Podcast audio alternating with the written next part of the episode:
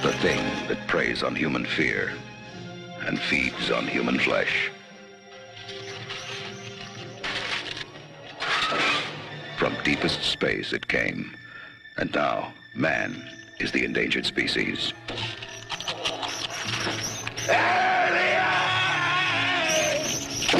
It came without warning, and now it's coming for you.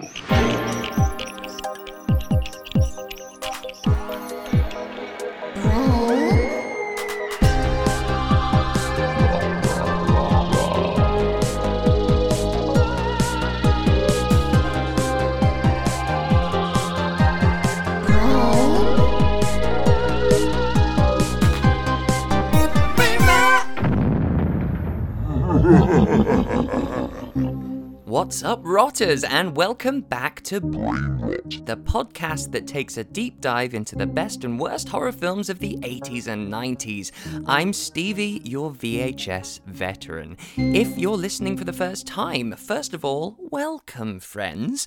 I am a child of the 80s, and in this podcast, I head back to the VHS store of my youth to exhume those movies that lined the bottom shelf of the horror section. Most I haven't seen in decades, some are first time watches, and some are staples of my movie rotation. Each week, I invite a special guest to join me, force them to watch a schlocky 80s horror, and then we have a gas over it.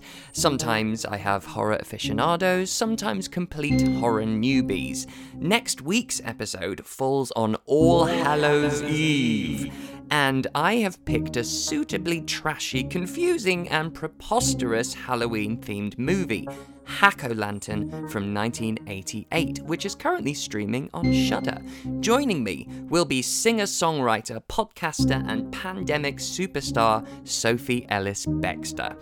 Brainrot also has a Patreon page where you can sign up for regular bonus content, including franchise retrospectives like Critters, Children of the Corn, Warlock, and more. And just recently, on the Cellar Dweller tier, I dropped the first episode of a very personal series of audio essays called Why Horror, which documents my journey through horror.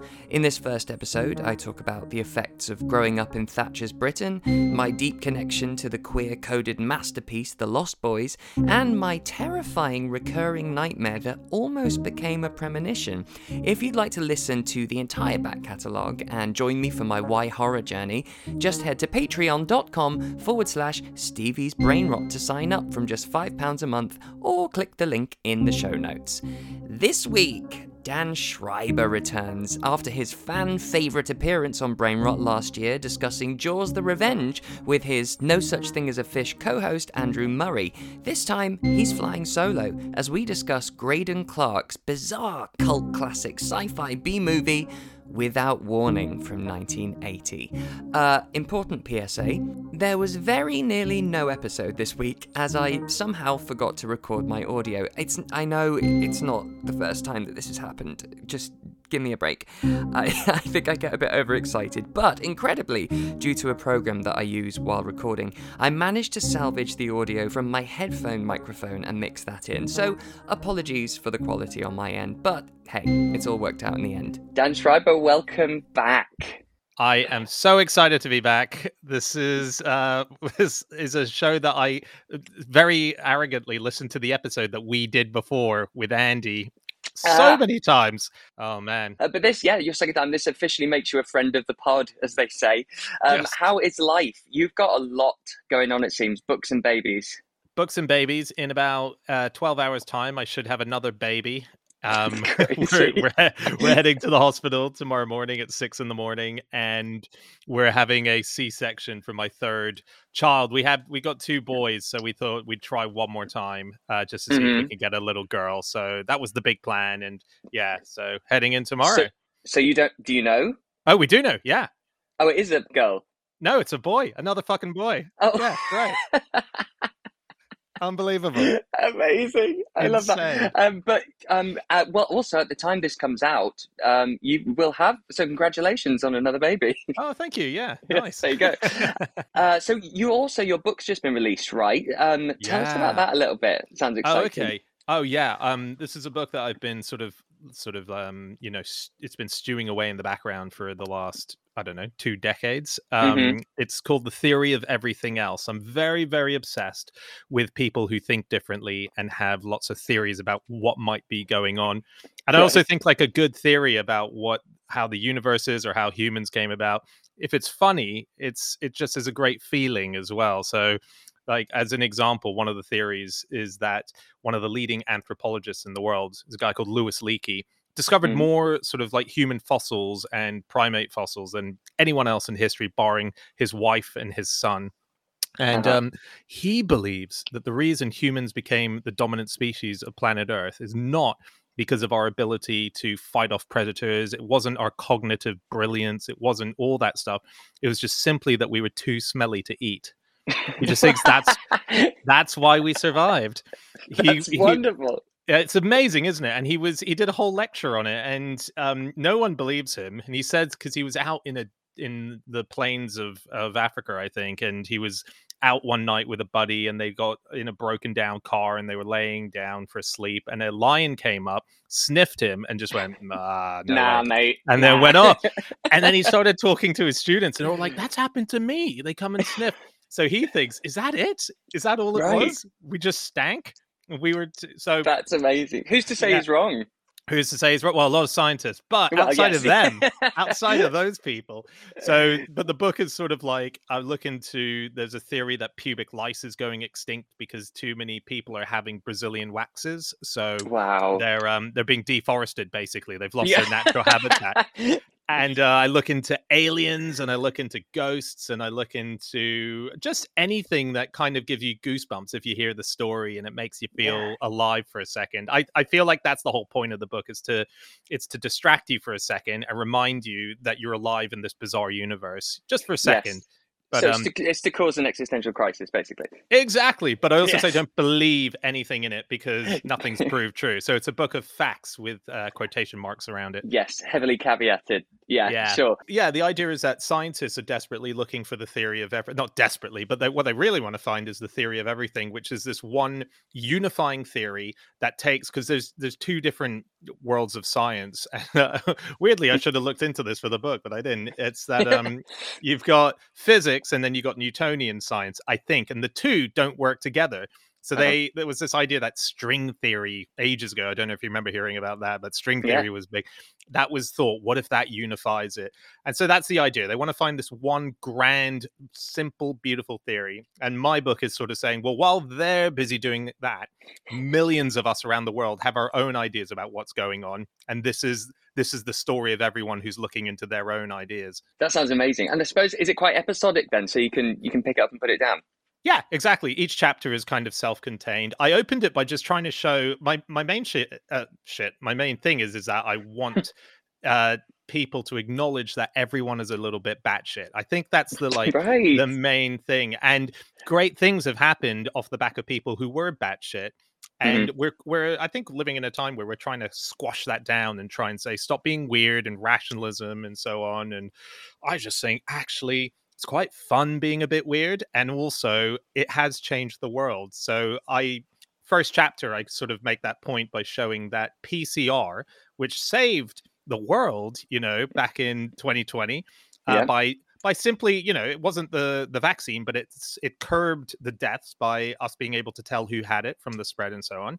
Mhm. That was invented by a guy called Kary Mullis, single handedly. Science probably would have got there, but he got there first, and he invented it in 1985, same year that he invented PCR, which has changed the world. He also claimed that he was abducted by a talking raccoon who took him.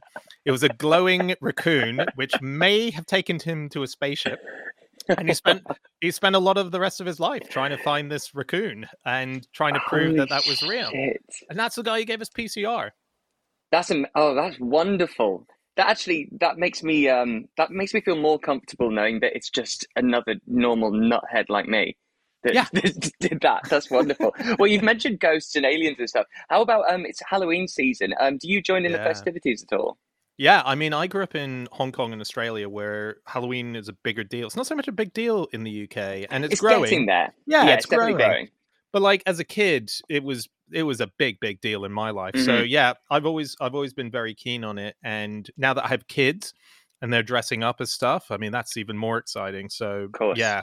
And uh, like we do a kind of like we did Royal Tenenbaums last year, which was really cool. Amazing. Um, As a yeah, family. as a family. So That's my so wife good. bought all the red.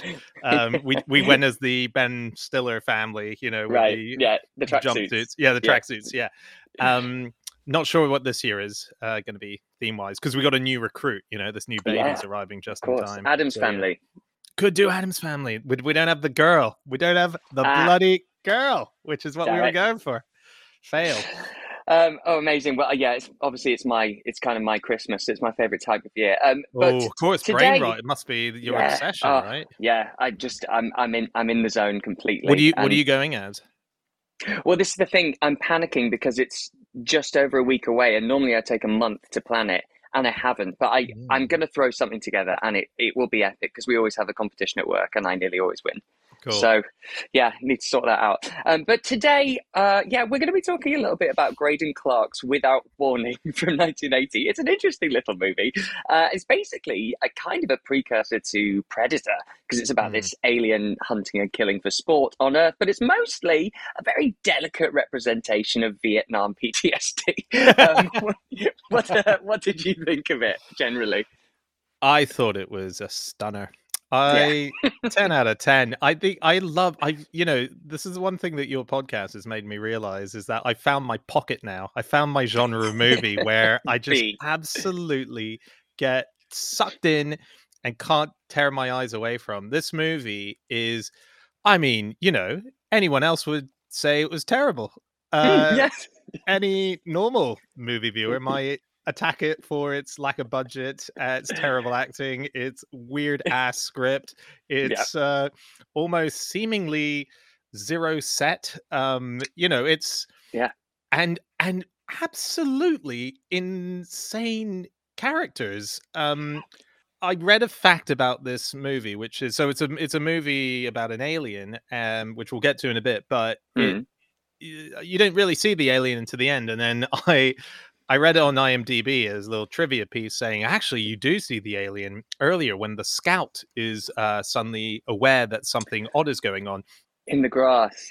in the grass so i i I rewound through the movie to try and see if I could see the alien. And as I was doing that, I kept pit stopping along the way of all these random characters that appeared throughout the movie and suddenly realized every character is absolutely mad.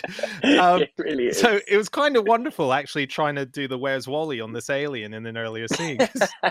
you realize they've just scripted it so that every piece has a pairing or a, or just a group of odd characters so anyway wonderful movie Yeah, because it sort of starts off, off as a sort of series of vignettes before we actually get to the core. It's like the group Yeah. of scouts, it's the father and his son, and all that. The thing is uh, that struck me. I haven't seen this for a long time, but it actually it's shot very well, I think, and that's because I Mm. think Dean Cundy is the DOP who he'd just done Halloween when he'd done this, and then he did it subsequently all of John Carpenter's films, and he did Jurassic Park and Apollo thirteen. He, you know, he's got the chops, and I think you can really see wow it's, yeah it's shot. The cinematography is actually really good. All the angles and stuff. It's just the the budget of what is on that he is shooting nicely that is the Well, problem.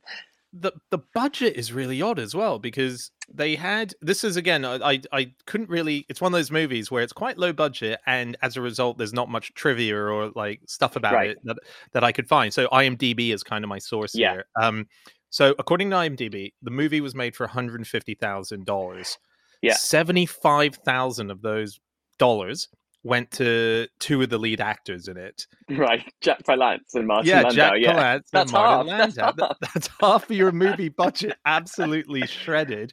and then twenty thousand went on the alien head. On the alien head, of which Yeah. you, you kind of see right at the. It's when you first see it though, it's cool as it's this Mhm. glowing blue, which is really wicked, and then it doesn't glow blue anymore. Um, Yeah, it's not so iridescent towards the end. is Yeah. yeah. So- but that brings us down to fifty-five thousand for Yeah. the rest of the movie. and so and so what i want to know is and maybe because you're so in this world um i just don't understand what was this movie where did it come from at what point was Jack Palance and Martin Landau and there's career these titans of cinema? Who Yeah. were they at these point that they were in this kind of low budget? I mean, the the lead actor and oh, okay, so let me bring up the lead actor, the uh, Tara. So Tara, Yes. when you watch an, when you watch a B movie, you want to get sucked in immediately and just think, is this this is a B movie, isn't it? Oh, Um, God, am I yeah. right? in saying- Yeah, okay, yeah. cool. Okay, so movie opens and we've got credits, and I think maybe Jack Palance's name comes up, Martin Landau's name comes up, and then we meet Tara, who was cast one day before the movie started shooting.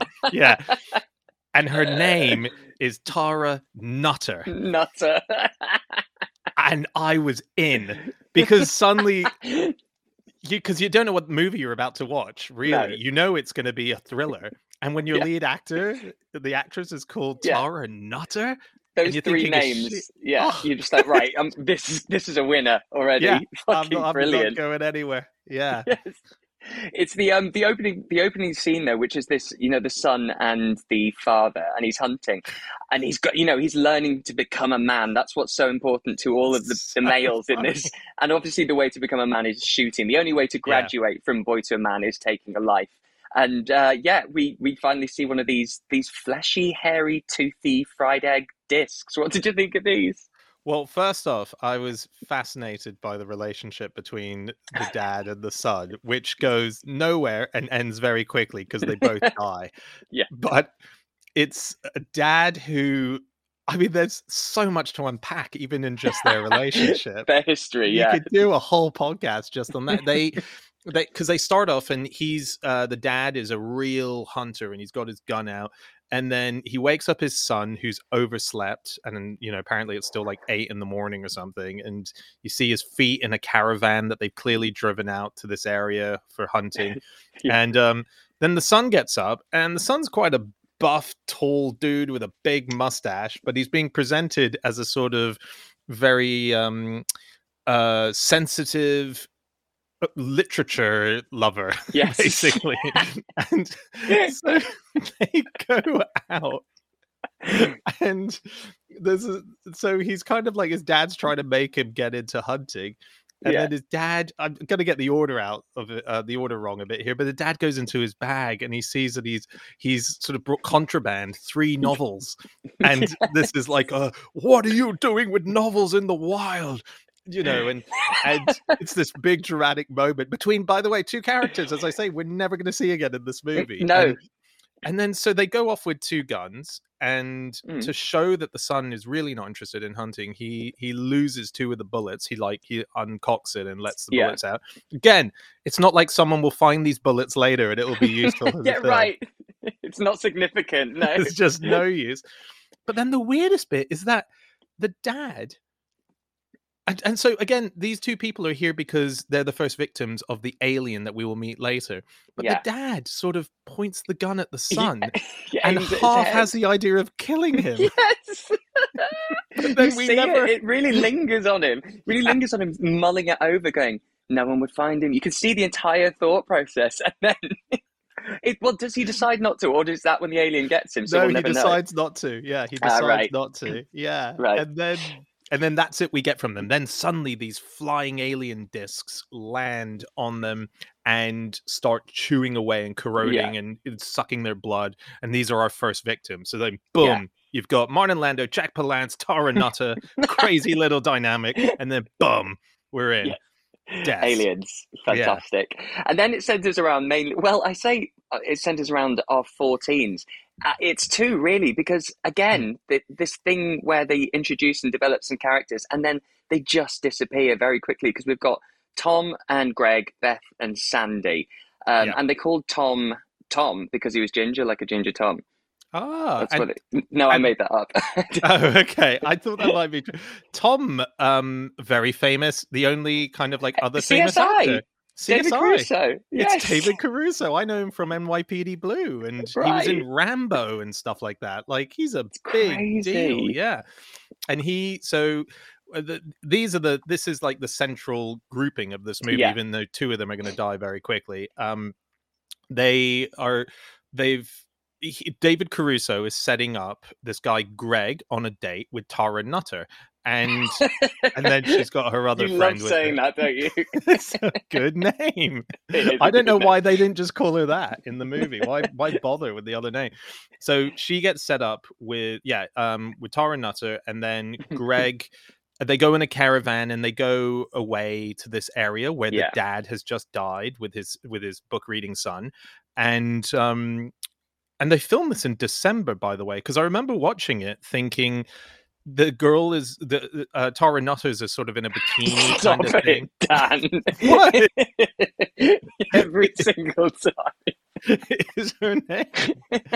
so she's in a bikini and that's her like outfit and then they go for a swim in the lake and Yeah. and then the other girl's in a bikini and it looks really warm but actually it was December and apparently it was ice cold in the in the lake. So I I've actually seen an thought, interview with Tara Nutter. No, and, have um, you? Yeah. And um, it, the interview starts going, "What's my first memory of this? My first memory is I nearly died," and she she's not very happy about it because, but then it's a B movie. It's probably filmed late seventies, you know, and Yeah. that's there was no health and safety, there was no forms to check to sort of fill in and stuff, so you just had to do it.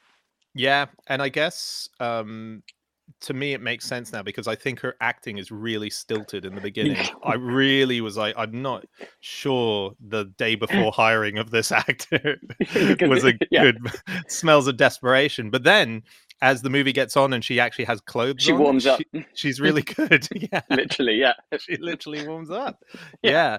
So but that so that's the that's the main thing. They go off um um while David Caruso is with this girl and the alien attacks and they go missing yeah. and Greg gives them about and so Greg and Tara Nutter are the two main people now of our movie and we're going to stick with them for the rest Yes. of the movie right Oh, great! Can't wait to hear that name another forty times. so they they start looking immediately for David Caruso Yeah. and and his girlfriend um quite sort of like dramatically immediately given that you know yes. They clearly had gone away for a shag like for Mm. a for a weekend of of shagging so they're like you know he was basically cockblocking immediately except except he was actually on his game because they they were dead well, so yeah, fair enough. Yeah, yeah. it works both ways. yeah um but yeah and so the movie starts that this is now the adventure this is now Yeah. And they obviously we meet. We have small introductions to Martin Landau, who is Sarge Fred, uh, and Jack Pallant. Pallants or Pal- Pallants? I yeah know. i was this thinking is- that it's a it's a Basinger Bassinger thing, isn't it? It's one of those. i was waiting for you to say it first when you did earlier and then i just mimicked what you said I think yeah. I said Pallants. Yeah don't i, think it is palance yeah Yeah. That's what we'll, we'll stick with that. Um, But he, he kind of acts as the harbinger, Palance, because he kind of does that. You mustn't go down to that lake. Whatever you do, get away from that lake. Oh, that's right. They bump into him inside a gas station gas that station, is yeah. kind of closed, and they try and pay him. And um, yeah, that's Yeah. right. So we we meet him, and you immediately go, "What are you doing in this movie?" that's your first thing, Yeah. and then you think that's probably his only scene. He probably Well, you know, that's it. Yeah, you think it's a cameo because because of the way it is. Oh, maybe they've just give, gave him five grand to come and do one line as the harbinger.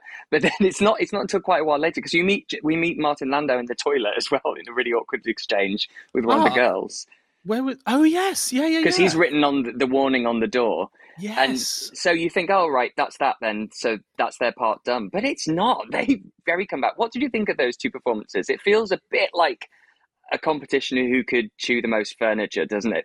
Yeah. they really go for it. they really go for it and it's the cinematography is really interesting it reminded me of sort of old hollywood when i was watching this of where you didn't cut away you just held a shot and you let acting happen Yes. and i realized acting doesn't happen that much anymore in movies where it's just okay we're not going to move the camera we're going to do the whole five minute scene with you just like just doing what you need to do yeah, fly um, the wall style. yeah, and that's that happens quite a few bits further down in the movie. There's a few more moments where it happens, and you really see acting. and And Jack Palance is is like he gives it his all. It almost feels like theater in a way sometimes when you see these scenes play out, because you're like, oh, my eyeballs are the one camera, and that's what that's what they've decided to do here as well. So because of the nature of the script, which um, again, I loved it, but I think some other people would have issues with it.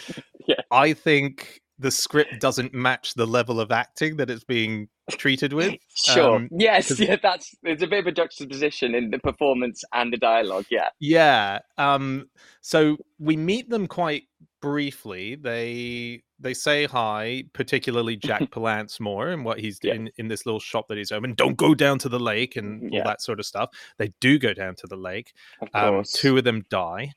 Yes. And then then we get the Cub Scouts as a little interlude. And then there's a little interlude with again, it feels like almost like a weird comedy skit where they forgot to put the jokes in because you've got this like absolutely bizarre scoutmaster who's it's just I can't even I can't even think of how to place him. He's he he has a bunch of kids. They're there for some He's reason. doing shtick. That's the thing. It's Yeah. but but it's to no audience because it's obviously there's kids there, and so and it's not really for us. It's very bizarre he's sort of doing oh what and trying to be silly and doing one liners, and also Yeah. again it's about teaching the boys to be men. You know, I suppose this isn't very long after Vietnam, so I guess you know everyone's just being prepared for war. Anyone any young male, but it's just a very strange. And I, I looked him up to see if maybe he's a comedian and he was doing a bit of his act, but Yeah. no, No? Just Nope. that, but he, when he tries to light his cigarette with a rock, is that a thing?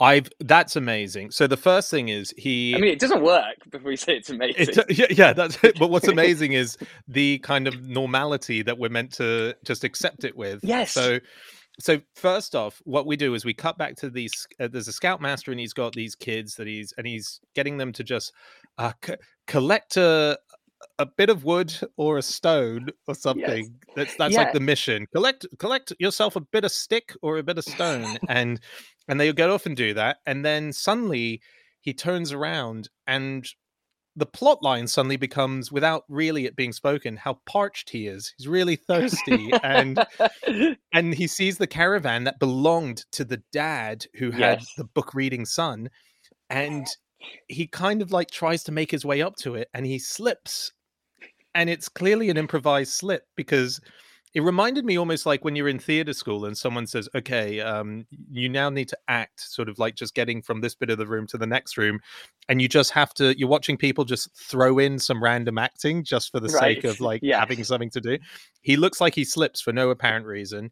He then gets up to the ha- to the van and he's like, "Can you help us, please? We need drinks." Which is not a part of like they're not lost. They're not anything. I think he says that. I think he's like, "We need something." he's desperate. He's desperate to quench everyone. Yeah, for sure. Yeah, but that's no. There's no like them.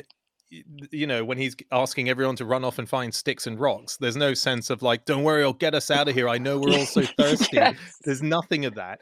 And so he's smacking on the caravan door and he gets he gets no response and that's when we hear the the soundtrack by the way of the movie which is basically someone just jamming on some synth the yeah, whole movie like falling onto the Casio. Yeah, yeah proper casio synth no apparent theme just a, just a new riff each time yes. and then we cut to the grass and supposedly if you watch this movie if you're listening to this this is where you see the alien now i went back a couple of times i didn't see it did you Oh, I did. Yeah. really where is it in Yeah. the shot It's right in the center of the screen, uh, towards the back of the grass, and you can just see half of its blue head and a bit of its sort of uh, netting. But it's not. It's not very obvious. They you know they um they're very much. It's the. It's like the fin in Jaws. You know, they they're saving it properly. It's not very clear. yeah yeah But you i mean do. it's, Yeah, you, it's easy to miss. It's a I do- little, mean, nice little nugget. i went i went back and i just didn't see it yeah which Ah, is so that's so interesting. interesting. um but yeah so so anyway it, um he then gets us to the moment where he suddenly decides well suddenly all the kids have disappeared don't know where they've gone at this moment he's well, they've got sneak to find sticks, haven't they? they're going to find sticks and stones and he and he decides to have a cigarette and i think he sees on the ground the revolver and something from the dad and the Yeah. son right Yeah. um again it's just there there's no there's no reason t- for it to be in the movie that he doesn't then put two and two together like No, what if they're missing and they're like nothing's put together he just it just happens to be where he is Just sees it. Yeah, that's it. so then he doesn't he's looking for a match and he doesn't have a match and he he leans he decides to try and light his cigarette by by This is. I- it's real it's really bizarre. He picks up a I- bit of stone and tries to light it by slamming the bit of stone in a kind of flint-like um, Yeah. shave of the stone to get a flame. because he, he obviously because he has to suck at the same time he obviously has to put his head basically on the ground onto a rock and then get a stone and start smacking the end of the cigarette thinking it's going to light now i understand maybe the flint idea or using wood or something but you like surely you'd light a leaf and then just use that as a match yeah, to actually exactly. horizontally get yourself on the ground and start smacking and then he gets really angry that he knocks the cigarette with the stone i mean it's your own fault it's, it's right there I tell you what, though, there's a whole there's a thing I once read, which is that if you get cast in a Shakespeare play, it doesn't matter what role you get cast in because Shakespeare wrote 3D characters. Even if you have a single line, which is a Mhm. passing, you, that it's a memorable character because Shakespeare made the characters memorable. What this guy has done in this role is he has absolutely amplified Yeah. a non-existent role to the point where look at us we can't Yeah. we can't stop Can't talking, about it. why did he randomly fall before he got It's to the like that, as you say, the fall. It's because yeah, an actor being told to walk from one corner to the other, they'd stop and do their shoelace or you know check the time and do something. You're Yeah. right, just to flesh it. he and did his he's job. having a whale of a time. Yeah, He did his absolutely. job he absolutely nailed st- sticking out in this movie so much that he's he's like main cast as far as i'm concerned.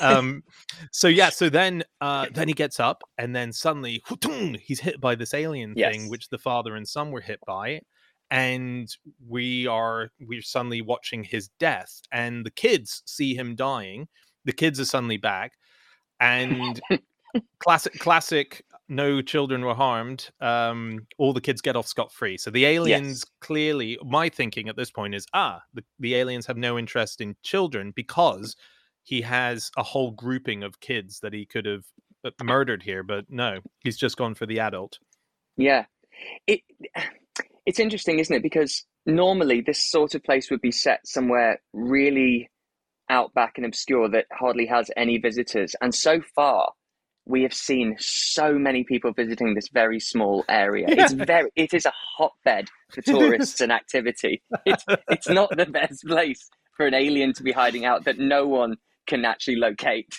yeah because it is full. and also quite a dangerous area outside of the alien if you've got two hunters standing in the exact spot where scouts are walking around happily just offloading guns shooting bullets in the area what is what is Yeah. this area we don't Yeah, see but- any animals by the way i don't know what they're hunting But then we have is it Tom and Beth? I can't even remember. Or Greg. greg, and and Tara Greg and Tara Nutter, that's the one. Because she falls into a trap, uh, one of those massive traps before, which I thought was the alien's trap, but we found out later it's actually Martin Landau's trap because he's Yes, trying to get the alien. Um, but they find the bodies, don't they? Yeah, so we're back to them, and they're still on their hunt, and they're wandering around, and yeah, and she did, she Tara Nutter did that stunt on her own. That was her stunt. What, the falling in? Yeah. Fuck's sake. So not only was she, all of her internal organs trembling with cold, she had to fall seven feet into a massive ditch. Amazing. Exactly. I'm pretty sure as well the guy who plays Greg, I looked into his IMDb and yeah. I think I'm right in saying this. Um he he goes on to be in a lot of movies in RoboCop 3 um uh, but he's he's he does stunts in the movie. Oh, He's a yeah, he's he suddenly his filmography is like there's a lot of stunt work that he ah, does. moved into that. Yeah, I wonder if it was because of this moment. not doing the stunt yeah. in this movie. Maybe it was jealousy that that drove him into his I, career. I can do stunts too. I can do stunts. um yeah so then they um so he gets he gets her out of the pit and he they find a shed and i believe the shed is the only built bit of set for the Yeah. entire film yeah.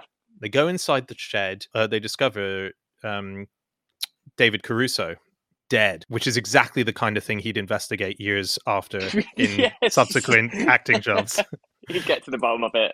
Yeah, and um, there's a, I think there's a story that he was offered the head of his dead character, Um, Oh. like he said, I'd love to have it after I Yeah. um, made the movie, and then he saw it and he was like, "It's so disturbing. I don't actually want it uh, Oh. in my house." Yeah, so just a bit of trivia there. I'll have it. I know it looks really cool. Yeah. Um, and so they're both dead. So suddenly they're freaking out and they need to get out of there. And that's Mm. where now that this is now where the movie kicks off, really, because they understand that something weird is going on, but they're not quite sure what. Because why are their friends? Why are their friends dead? And hung up like trophies yeah but also Yes. at this point you kind of go shit it's it's sort of 15 minutes in and we've just got is it just going to be these two but of course no they jump in the car you get you get the oyster on the car i'm going to keep calling them oysters um, Hmm. and this is when we see that it has those teeth and it reminds me of a lamprey have you seen a lamprey yeah, I have. Yeah. they they are an abomination and i've had nightmares about them because they're real it is like a, a bit of every kid's nightmare created it's this fucking worm with a sucker and circular teeth and this is just like it and it they're one of my biggest fears i think lampreys Really? Yeah. Wow. Yeah. I mean, they're I- scary. They are. they're, They're, me- like they're mental they're like the worm from Dune, or um, yes the, the exactly. Mongolian death worm, which is a cryptid animal, uh, which supposedly lives in Mongolia. Just so you're fine. But if Mm-hmm. You do encounter one, watch out. It will try to kill you by spitting acid out of its mouth. what are you talking about Lightning bolts out of its anus.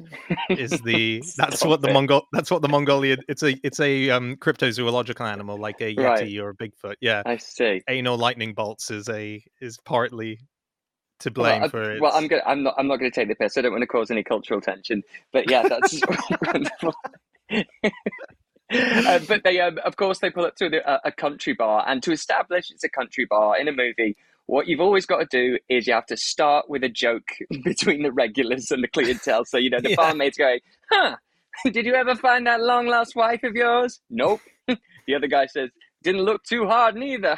And of course, Greg enters as the locals are all laughing and show that they're a close knit family. It's just, it's got to be done. It's a Yeah. rite passage.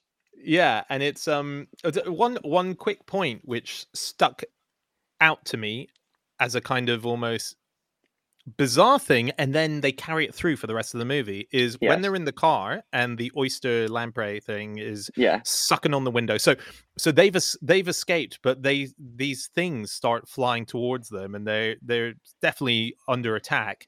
And they Yeah. get into the van, which is the van which David Caruso and his girlfriend had driven there in, and they drive away. And so one goes on the windshield, and they manage to get rid of it by putting on the the wipers. So they get it off. Now at this point, when they get it off, I know what you're going to say. they've just seen their two best friends because it Mhm. was their best friend each dead hung Yeah. up like trophies with Yeah. their faces melted Eyes missing. Yeah. eyes missing They've been attacked by aliens in the car. attacked by aliens Mm. um a lot going on tara's freezing because it's december Yeah. and she's had to go in a lake in a bikini. And bikini fall down a pit. and fall down a pit it's but so suddenly they start laughing when they manage to get it off It's all over. Yeah. Yeah, and so to begin with, you think, okay, the laughter is a bit out of place, but well, I'll mention it as we go on. It happens at really odd moments where, Like in the house later.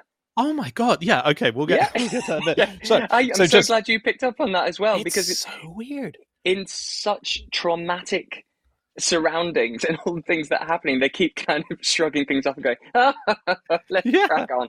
It's so ridiculous. There's one- I- picked up on that. Oh, I mean, how can you not? It just keeps happening, and it Yes. just seems, but it doesn't happen as in bad acting. It just happens like it's like, wow, what? Who are these characters? again, you know, they really stick out for it. So we get to the bar, as you say, they're having this big old joke on the inside, and then these two people um run in, Greg and Tara Nutter, and they say, Mm. "Guys, we've got an issue here.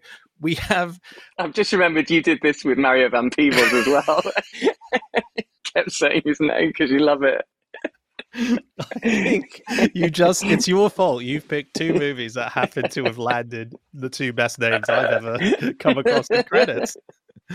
Um, so they get into the bar and they Yes. say, "We need to call the police." There is an alien or something. I guess do they say alien at that This- point? I don't well, they think say they my friends are on. dead. That's right. But then yeah. when they, me- I think they mention it because then they go, oh, sounds like they've seen some of your flying aliens, uh, of Yes. course, and then you get the reveal Martin Landau's there and he's screaming, calling everyone soldier, and everything's in order. So he's he's a he's an ex he's a veteran Hmm. and he's been fighting the corner that aliens are here for ages, and no one believes him. So suddenly here are two people that are helping Yeah. to vilify him, and this is a confusing scene now that I'm trying to remember how it plays Yes. out. Um, Well, it's well, he's obviously at the bar, and then he's saying, "Oh, I told you it was true. We need to capture them or go and kill kill the aliens." And then we've also now got this is where it ramps up because we have um, Martin. La- J- no, Jack Palance, for fuck's sake, because they, they suddenly become very similar characters. yeah, and we realize that he's got a connection to these aliens as well. This is only when he, he take goes outside and he finds one of the oyster things and he takes it and puts it in a, a jar that's waiting, like ready for him to capture one. And Yeah. he forces the kids to take him to the shed because we later find out that he's had a run in with one of these things. But also the sheriff gets shot by Sarge. Yeah, so the, before they leave, yeah, suddenly Sarge has so Sarge, Sarge being Martin Landau Yes. suddenly has a weird moment, pulls out a gun and shoots the sheriff. And then and there's other things that are going on like the lights go out inside That's the- right, yeah. And again, I think I think that when the sheriff comes in, I think he mistakes it for the alien because of his hat. Because his hat is Ah, like a yes. rounded head. So when he's in silhouette, that's why he thinks it's one of the aliens. nice. Okay, he thinks it's the alien. Okay, so it's not him going nuts. It's just No. belief in it. Well, well he is he is nuts anyway um Yeah. but he there's a moment where the lights go out and they're all sitting and they're like we'll call we'll call the police we'll call the sheriff which is who arrives and we'll do let me fix you some food is the person running Yes. the bar who offers that when the lights go out and she has to go out and fix it suddenly you're now thinking because they say oh the lights go out all the time here hmm, so obviously you're going, well, this must be connected. The alien is feeding off electricity in the Right. area. Something's going. No, no connection. It's just the lights. Just the the lights lights happen to have gone up. Yeah. Um. So Sarge is suddenly um, he's aghast. Like, how did I? How did I do this? Why? Why did I shoot? And he's trying to work it out, and then he suddenly makes the connection between the the two new kids that have come in, thinking, "Hang on, this Right. is you." You since you've things- arrived, yeah, since you arrived two minutes ago, things have got Yeah. weird, and I've shot someone.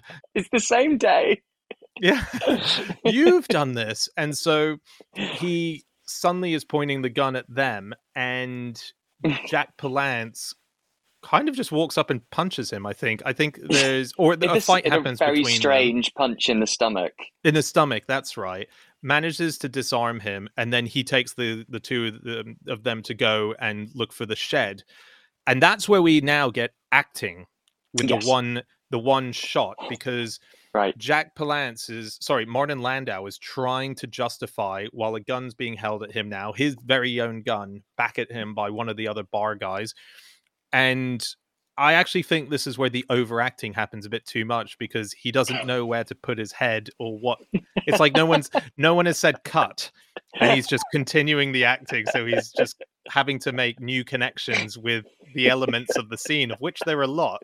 There's a there's a sheriff who may be dead on the ground. The two kids have just been taken out with Jack Palance after he's been punched in the gut, and he now has to look at the bar people who are holding a gun at him. But he has to visit all of these places with his head. he stays connected to each moment. Yeah, and he gives each moment its its acting moment. So, but because it's a one shot, it just really sticks out. Right. and the final the final bit of scene of that he's giving is to look at the bar and the gun, and that's when you see like ooh, Uh-huh. you- the the acting's been really given its stretched test here. Yeah. Um, It's like he's doing his own editing, his own like different camera shots from yes, different angles, yes, basically, exactly. but on one shot. yeah. It's like great, you re- reset. We can get that on another camera. No, no, that was the one, buddy. no, That's that it. was all of them. Yeah. Is it? Oh, okay. Ah, No budget. No, we paid you half the budget, and then the alien head is the. It's really chewed it up. but he he kind of takes the kids by gun to go and see the um, he forces them to show them the shed because then because then he shows a scar on his arm and goes, "Oh, the aliens once got me." Um, yeah. But when we get to the shed, obviously they really enjoy this set piece because we get exactly the same amount of time on each of the bodies that we did exactly earlier. It's the same order and the same amount of time. Up close up of that one, then move on to that one, and then move on to that one. So all four of them, we get the exact same sequence, which is nice. But the thing is, they haven't reused it; they've just reshot exactly the same, Lovely. slightly Yeah. different. I can't fully remember that scene. I don't know why. There's so I guess maybe I was so taking in so much that you, There's a you're lot. bound to you're bound to blank out. It, yeah, exactly. It's a lot. But he gets one of the lampreys in the leg, and the other two, they stop the police car, and it turns out that it's Landau. And then this is where Ah, I really yeah. noticed, and I had to, and I rewound after this to go back to some of his other scenes. Did you know Martin Landau doesn't blink? Well, hang on, sorry, let me clarify. In this movie, um, you never see him blink on screen. It's not a real condition of his. Um, so I think that must have been a choice. You can just see him, can't you? Going, I know, I know what I'll do. I know what's what'll show PTSD. And so I, I can just imagine he took it super seriously. Like, how many takes did he accidentally blink and demand another take? And he just, I could just picture the the director like, you know, it's really. It's not necessary. It's not directed. But yeah, I went back and he never blinks on screen. and he never blinks. But isn't that a technique? Who who did that as well? Someone like Michael Caine. Never right. Yeah, I remember. I can't think of. Maybe it was Michael Caine, but yeah, it's you've heard it a few times throughout sort of Hollywood history Yeah, to never Yeah, be seen. But never- this is, but this isn't the sort of film yeah, yeah. so that. Well, o- okay, so we've we've jumped over a couple of things here as well, we by now? the way. So Jack Palance gets attacked by the alien um, oyster thing, which we Yeah. learn later in the movie is it. They look kind of like they're like independent, sentient aliens that are sort of like like mini UFOs, almost like flying and and crash landing onto a, a target that they found. We later find out that it's actually just one alien sort of frisbeeing with precision, Ninja darts. yeah. ninja darts, these alien oysters onto people. He just has So, them in his pocket, yeah, he's just living huge- these organisms. yeah, we don't see. He doesn't really have like a swag bag or anything. No. it's just he just pulls them out from somewhere. um, but so Jack Palance get it. We get a very protracted. Um, he's dead. He's laying on the ground while the others are running away, yeah, and then he just kind of gets back up and and then falls down again. You think, oh, he's dead this time, and then he kind of gets back up again. And he's cutting the la- he's cutting off the oyster thing. And um so in between then they've obviously had martin landau at gunpoint and they've put him in the back of the sheriff's car yes. so he's there with the with the metal grating Mhm. and you hear him suddenly really now that he's killed someone he's he's now no longer in america he's back at war yes, and he's, he's in the saying jungle. out loud he's back in the jungle and he's saying sergeant we're like he's so you know now he's flipped he's properly flipped Yes, here's the scene i don't know if i've blanked this out as well that i have missed how is he suddenly no, we don't see it. We don't We see don't see it, okay no. so We out have of to. nowhere We have to put that together ourselves. that scenario happens off screen. The because they do a reveal that it's him in the front after the kids have been in it for a while. So then we're meant to go sort of sort of retrospectively go. Oh, hang on. So so there's been there's been a little incident, hasn't there, back at the uh, back at the bar? so he he's put in the back seat of the sheriff's car doors clearly closed Yeah. something a Grating. cutscene means that he has talked whoever put him in the back seat into letting him out. He's he's he's knocked them out. He's now got in the police, the sheriff's car, and he's Yeah. driven away. So that's a thing we just don't get to see at No. all. Um, Take it as And- read. Take it as read that that's just yeah, fair enough. Silly. Why why include that bit of script? Sorry. um, so so uh, at this point, Jack Palance has looked like he's died twice, but he's actually fine, and you can kind Mhm. of see in the distance the two scuttling away. Um, they manage to make it onto the main road, and they're trying to hail down a car. The first car that comes along, they miss. Second car, they jump in the middle of the road, and then suddenly the woo lights come Yeah. on of the sheriff's car. Yes, it's a sheriff. Get in the back seat. Turns out, after a lot of them talking to the Yes. sheriff with zero response, which would which they don't seem concerned about. It's a red flag, isn't it? Yeah. Not not not not even a question from the policeman. What's up? Why are you in the middle of the road? Yeah, he just in. they hop in, the door closes, and he just starts driving like he's a really antisocial Uber driver. Yeah. Basically, like he's just got zero chat, doesn't even ask for the name, and they're just going, "There's a, there's aliens, and Jack Lance has been shot, and we're in the bar." It, it there's a lot of dialogue before finally he turns his head and reveals that he is Martin Landau and um i can't remember what he says at that point but he sort of alludes to them oh because he thinks that they're he thinks the that aliens they are the aliens, yeah. Yeah. And that the aliens are now doing a body snatches type thing and disguising Yes. themselves as the kids. And so he's he's he wants but the thing is he doesn't want to kill them. He wants them to tell them tell him the plan. Because he's Hmm. like, What is it? What what's your big invasion why sort of you here plan? Yeah. And uh, but then eventually Greg decides, all right, I'll play along, otherwise he's going to shoot us. And Greg does a, a slight, suddenly adopts an almost British accent to be a more convincing alien. He kind of goes like, ah, your world is split to s- Why am I doing that? Wait, I'm British. I don't need to put on that. Oh, did I just do South African? I don't need. I I just need to talk normally. Why did that happen? Uh, he's, but he starts to, you know, draw and go, oh, your world is split into seven and we are going to, you know, colonize this and that. And then he obviously jumps in to get the, the gun out of his hand. But he ju- he jumps in, by the way, when he says, um, "And when do you plan to do your attack?" Like the line is Right. something like that, and he's like, "We plan to do it now." Now! and then he goes and hits him with the gun. Like it's a bit of dialogue like that, which is wonderful because you Yes. you never you, the the element of surprise is slightly, even if just a millisecond gone, when you say, "I'm gonna do it." now." Now. yeah. Um, That's always, it just reminds me, that's always, you know, when towards the end of a film, when it's the final person versus the bad guy. And instead of killing the protagonist, the, the bad guy, the antagonist always likes to give the speech of why he's done everything and what the big plan is, you know, and giving this person time to think how they can defeat him. And it's, what- it's one of those moments, just, you know, giving them a heads up that I'm about to jump you. Yeah. Uh, uh, But also, it's like it's just a little extra bit of time where things can go wrong that are not necessary to Yes. build that time into the element. I always thought that about the. I mean, this is a massive spoiler of if you haven't seen the final Avengers movie. Is it a spoiler to give away the ending of that? Um, well, Maybe it is. uh, Maybe it is. I'll I'll, I'll leave it's it. been around for a while now. But also, If you haven't seen it, then it's just to be honest, in the pandemic though, I hadn't seen any of them, and I did all twenty four or whatever it is of the Infinity, um, the Infinity Saga completely, all twenty four of them, and it was one of the best experiences of my life. I was sobbing at the end of Endgame.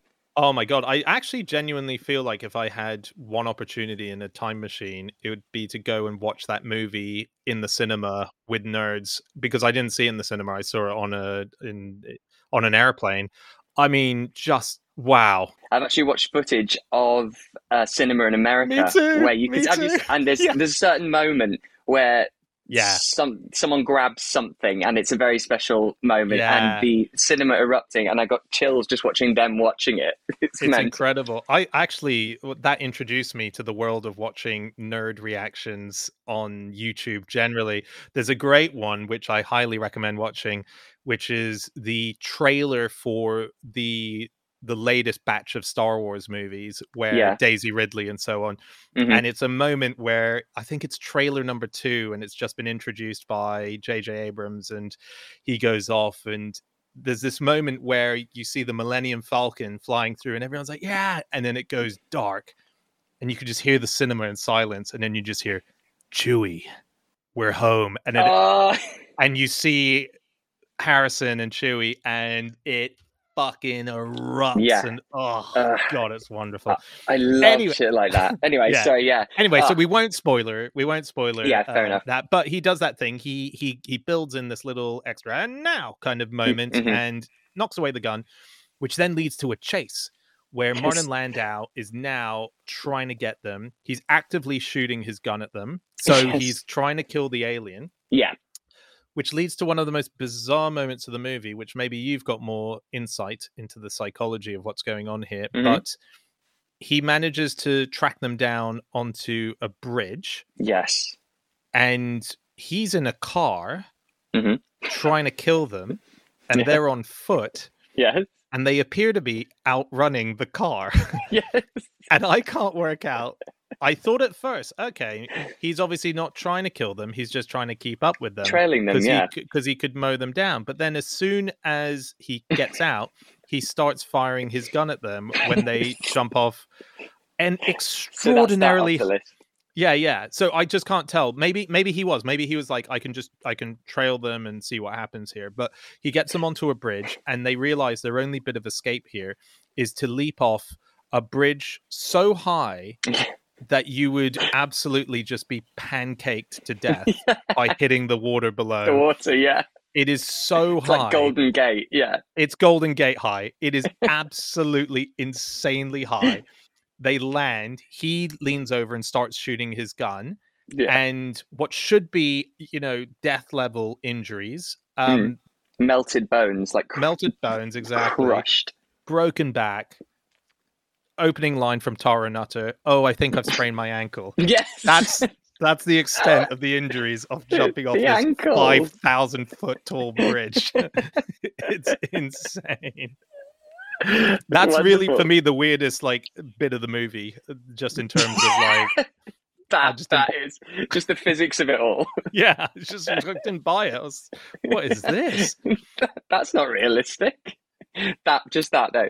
Except they- we get for the weirdest bit of the movie now, which is this. This, is what I was going to say. This this Yeah. this final the sort of climax uh, because they find this house in the woods, and it's such a strange section because the tension disappears and then it starts to build from the bottom again. It doesn't Yeah. keep where we're at. You know, there's they've been in a chase. They've jumped off a bridge and it plummets, and then it's all about the alien again, and also who is someone else in this house because they break in. She decides to go to bed. This is one of the moments you talk about where they have a little laugh, and then she cries over a music box. It's Yeah. an emotional roller coaster. they I so they they break into this house which they're like freaking out is anyone in this house? And Mm. their decision is we'll stay in the house until until we work out what's going on. Let's not be massively on our guard. Let's change into pajamas. Yes, like Get they really get comfy. changed in using whoever lives there's closet. They just start changing clothes. She gets into bed. He decides to have a coffee. But before this there's a noise and That's right. oh shit is it the alien so they go looking around the house in their pajamas. in their pajamas he gets near the door and then suddenly "Ugh!" he's freaked out because despite having seen their friends Yeah, yeah, faces melted, hung up like trophies, gone yeah. into a bar, toothy discs. flying toothy discs. from Seen a man get alien, shot. Yeah, Seen him get shot, been chased down by a war vet who thinks he's back in the jungle in his car, shot at, jumped up a 5,000 kilometer high tall bridge, Uh, sprained her ankle. She decides in this petrifying moment that she's going to be the person who pranks Greg right. by jumping out in the dark and going boo when they think an alien's in the house. It's- What's going on in their heads? and then he's like, "Hey, you scared me," and she's like, Yeah. "Sorry." And then they Anyway, both laugh it off. they both and- laugh it off. And then Yeah. again, a- after all of those things, the aforementioned things, he thinks the freakiest thing to happen is the fact that he forgot he th- he thought he turned off the tap, but it's on, and then he thought he turned off the cupboard light, but it's on, which then actually makes me wonder. So is that the alien? Is he is he fucking with them? Yeah, Is that part of his fun? To Exactly. to sort of make them question their sanity? Is The that part of cupboard- his game? the cupboard light is on. The yeah, the the water is on. We have no resolution to find out whether or not anyone played into that. She picks up a plant and says it's not watered for a Yeah. while, so no one's been here for a while. Again, we don't know, that. we don't open a door and discover a dead person who lived in the house. We we we will never know whose house this was and why they weren't there. We have no idea.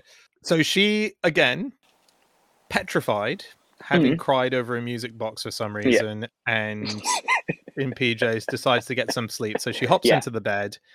Greg makes himself a coffee. Greg makes himself a coffee and goes and sits and watches TV or is just sitting with a coffee. Yeah. Um, now, sadly, this is where we say goodbye to Greg. Yes. Because yeah, she we get a good old uh, hey, you sleeping moment. And obviously, because he's on a swivel chair, that's perfect, isn't it? All she has to yeah. do is give it a gentle push, and then he's got one of the lampreys on his cheek. And yeah. then finally, at 81 minutes and 58 seconds into the movie, yeah. we get an actual good look at the alien. Yeah. Now, you said earlier you think it looks great. I think for me, because it's Rick Baker, who is amazing. So he he was paid twenty grand to do this, just make the head, and he he won the Academy Award for American Werewolf in London, and he's one of the best SFX designers the world has ever seen. I think because I already knew that. I don't think it's his best, and I know it's right. very early on. It's low budget. I think the alien looks really camp. I think it looks like it's pulling a really sassy face and going, "Woo!" It's just I found it really, really fey and unthreatening but I think it's amazing. Well, what it looks like is a Mars Attacks alien. Yeah. It's got that style head, but it's a blue glowing the Megamind, yeah. Um, and it's played, by the way, by a guy called Kevin Peter Hall, who's inside the alien, who then goes on to be inside Predator. He's he's the what a career! Yeah, what a, what a career, up. right? He's he is Predator. He's the alien in Predator. Um, it's the same the character. It's the same character. This was yeah. This was like when Walt Disney left his first production house where he had Oswald the Rabbit, and he then literally drew over it to create Mickey Mouse. He's it's just it's just a different alien clothing. Um, they don't. But, they definitely don't try and let us see it in the light for too long, though, because mm. obviously in this room the the overhead light has been knocked, so it's constantly swinging. So he's going in and out of shadow and in and out of light. Um, but also the, the thing, my favorite thing is she's screaming. This scene ends by the alien's hand stopping the swinging light. So it just steadies it. You know, it's good to know that that's universally irritating on the eye because she's left the room and it's like, oh, I can't have that. And it just stops the light and steadies it so it's not swinging. That's so funny. I forgot that. Yeah. But also, just before that, um, another moment of the she's she's run out of the house when she sees that Greg is dead and got this yeah. thing on his face. She makes her way downstairs and then rather than, you know, whatever it is that was in the house, clearly has an understanding of the house. Rather than her running out and running into the forest, she then just basically runs to the downstairs of the house and goes right. back in. Not. And the alien walks casually walks past the window because he's like, "Well, I'll just use the door to get in to get to her." um, and she's sitting there and she thinks the alien's gone. And again, in this moment, cracks a massive smile, like she's like, "Fooled the alien." so again, just another smile, another like moment of her. I d- how can any, after everything they've been through, how can anyone even raise the side of their mouth, let alone go into a full relief smile? I think maybe because maybe the director was going around to each of these actors, going, "What do you, what are you going to bring to this role?" And she's like, "Well, what do you mean? I was just going to act it." And he was like, "Can I?" I'll, I'll be honest with you. I shot an amazing scene earlier today with a guy who played a scoutmaster, and this guy he's going to be the talked about thing in this movie because yeah. he's just pulling out some new moves. He laid his head down on a rock to light a cigarette. We didn't even ask him to do that. And Landau, I haven't seen him blink once. That's what he's bringing to the table, Nutter. So what, what are you? What bringing? are you bringing, Tara Nutter, to this movie? what if I smiled every time? Every time things happen, like a little win, just a little tiny win happens. Try it. That's, Go. That's your thing. That sounds pretty fucking good, actually. That's I knew. I knew it wasn't a mistake to hire you one day before day shooting before. the movie. yeah, so so she lets out this little smile, and then and then clearly the alien who has an understanding of the of the layout of the house um, gets inside, and she's locked the door though into the room that he's in. Yes. And so he tries to slowly smash his way through. And this is then where return of uh-huh. Jack Palance, who is yes. not dead, smashes a window open and starts firing bullets at the alien and gets her to escape through the window. So now mm. now they're a they're a team back together, yeah. which is great. Yes. And he leads um, her back towards the shed, which he's he explains he's ex, he's rigged up explosives to the shed with a good proper Roadrunner style TNT box. yes, it's a proper push down with your two hands. Acme. Acme, yeah, exactly. and so at this point, we are now just going to kill the alien. No one wants to know where Mhm. it's from anymore because Martin. Landau is just gone. Where's he? Well, he he's, he's probably still driving around for a bit, but then he does rock up, doesn't he? Oh, yes, he does rock up. and he halts proceedings, and he's right. and then he's saying, "Ah, now you're an alien to uh, Palance." Um, yeah, and the alien arrives, and he just it's just watching them. It's just stood in a field watching them have this crazy off. It's brilliant because it's just like it's all happening between them, and it's just happily observing these stupid humans. That's right. Yeah, and he's probably going into his veteran chat, and Yeah. Is trying to talk him out of it. Um, and what what That's when he happens then? frisbees he frisbees two oysters at Landau, and then Landau goes down. And I think that's the moment where we where we discover that it is Ninja Star Frisbee action. Yes, that is it, yeah. Like, ah, okay. They're not That's where they're coming from. That's where Yeah. they're coming from. But Palance shoots the alien, and it kind of just pisses out of its shoulder Oh yeah. like Yeah, yeah. a yellow, le- It's yellow like a water. yellow stream that comes out, and then he just kind of touches it to plug the hole. And yeah, it, just done. and it does. And possibly the greatest moment in the entire film for me Oh, is yeah. Jack Palance charging at the alien, screaming, "Alien!"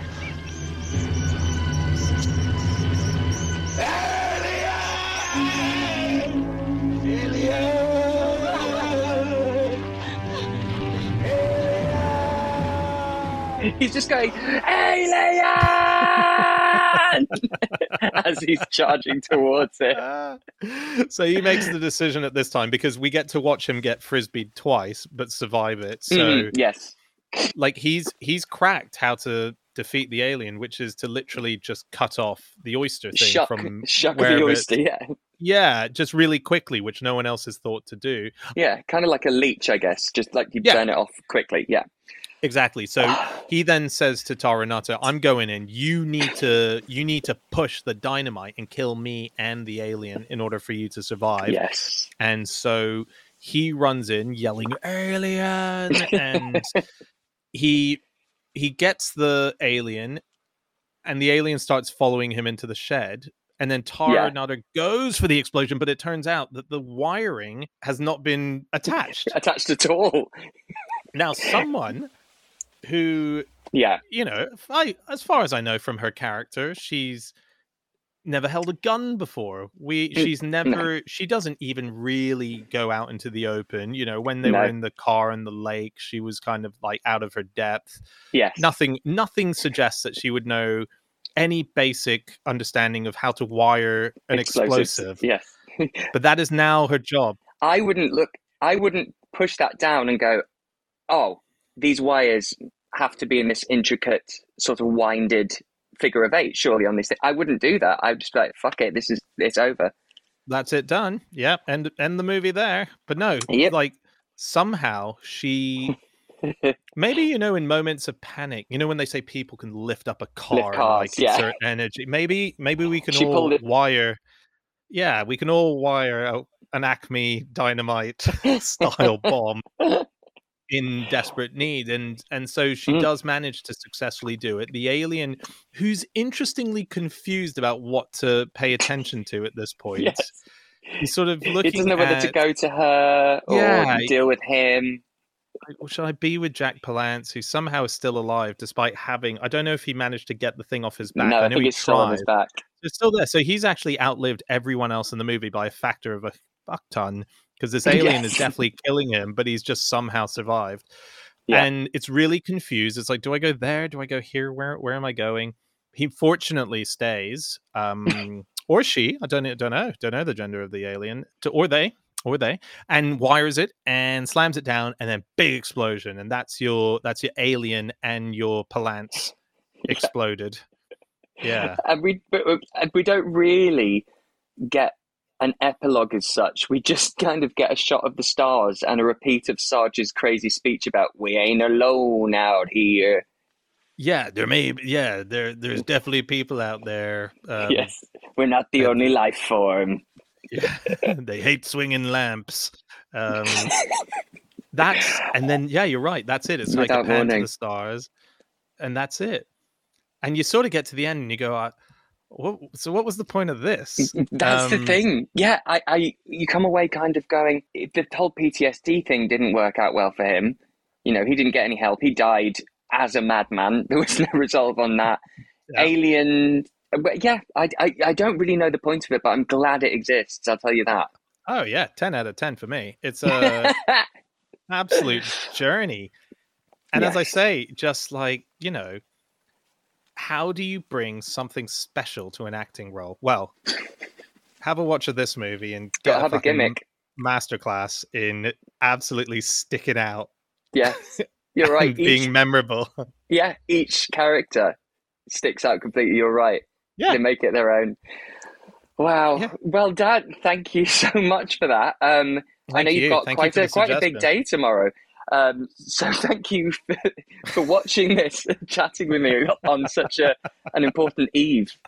I couldn't not after I saw it. I couldn't. I couldn't back yeah. out. I, was, I explained to Fenella. I was like, "Look, if you need to go ahead to the hospital without me, I need to. I need to analyze this before I'm out of here." so I'm glad we found time tonight before Bless the actual you. day. Yeah. And um, where's the best place to get the book? Is there a best place? Or... Oh, just uh, everywhere. So, um, yeah. in terms of like you know online, there's yeah. obviously places like Amazon, or there's um, there's lots of independent shops which yes. are uh, send books out online, or in independent actual physical bookshops or Waterstones. Um, mm. I've been I've been wandering I around to, with books. London. I have to go in. I I, mm. lo- I just love being in there and that smell of pages. I just have to do it. Yeah, I agree. I I I mean I I do order offline as well because sometimes it's just convenience. But bookshops are my life, and so mm. I that's that's where I live. And so actually, to be able to have gone around central London because it only came out last week and mm. see my book in a bookshop has been Man. the most wonderful feeling in the world. It's it's honestly just I got quite emotional when I saw in a few specific shops where no when I first arrived in the UK and I was going to these, you know, these like Waterstones in Notting Hill yeah. or Waterstones in Piccadilly, the big one, you know, to yeah. see my book right at the front, sort of face out, has been yeah, it's been awesome. I'm so happy for you, man. I, I think it's amazing and you deserve it. And um, and I can't wait to read it for one. But listen, you should probably get a good night's sleep yeah, I need to go to it's all going to go crazy. Um, thank you so, so much. And a happy Halloween. Stevie, you are awesome. This show is awesome. Thank you for having me back. I just, I will always say yes if you ask me. So I Good please, please ask again because it's just if only for the recommendations. Exactly. All right. Thank you, buddy. Lots of love. Thanks so much. Bye, dude. There we go. What a brilliantly brilliant guy Dan is. And you heard the man. If I ever ask him back, he'll say yes. So he is officially a recurring character now on Brain Rot. Thank you, Dan. And congratulations on the book. As I said, next week, get your pumpkins ready as I sit down with Sophie Ellis Bextor to talk all things Hack O Lantern. In the interim, why don't you reach out and get in touch? On Twitter and Letterboxd, it's Stevie's Brain Rot. On Instagram and Facebook, it's Brain Rot Pod. Or you can email me. The address is steviesbrainrot at gmail.com. You can email me anything. I won't always reply, but you know, it's nice to have something in the inbox. All right. Well, I'll see you next week for Halloween, Rotters. Toodles!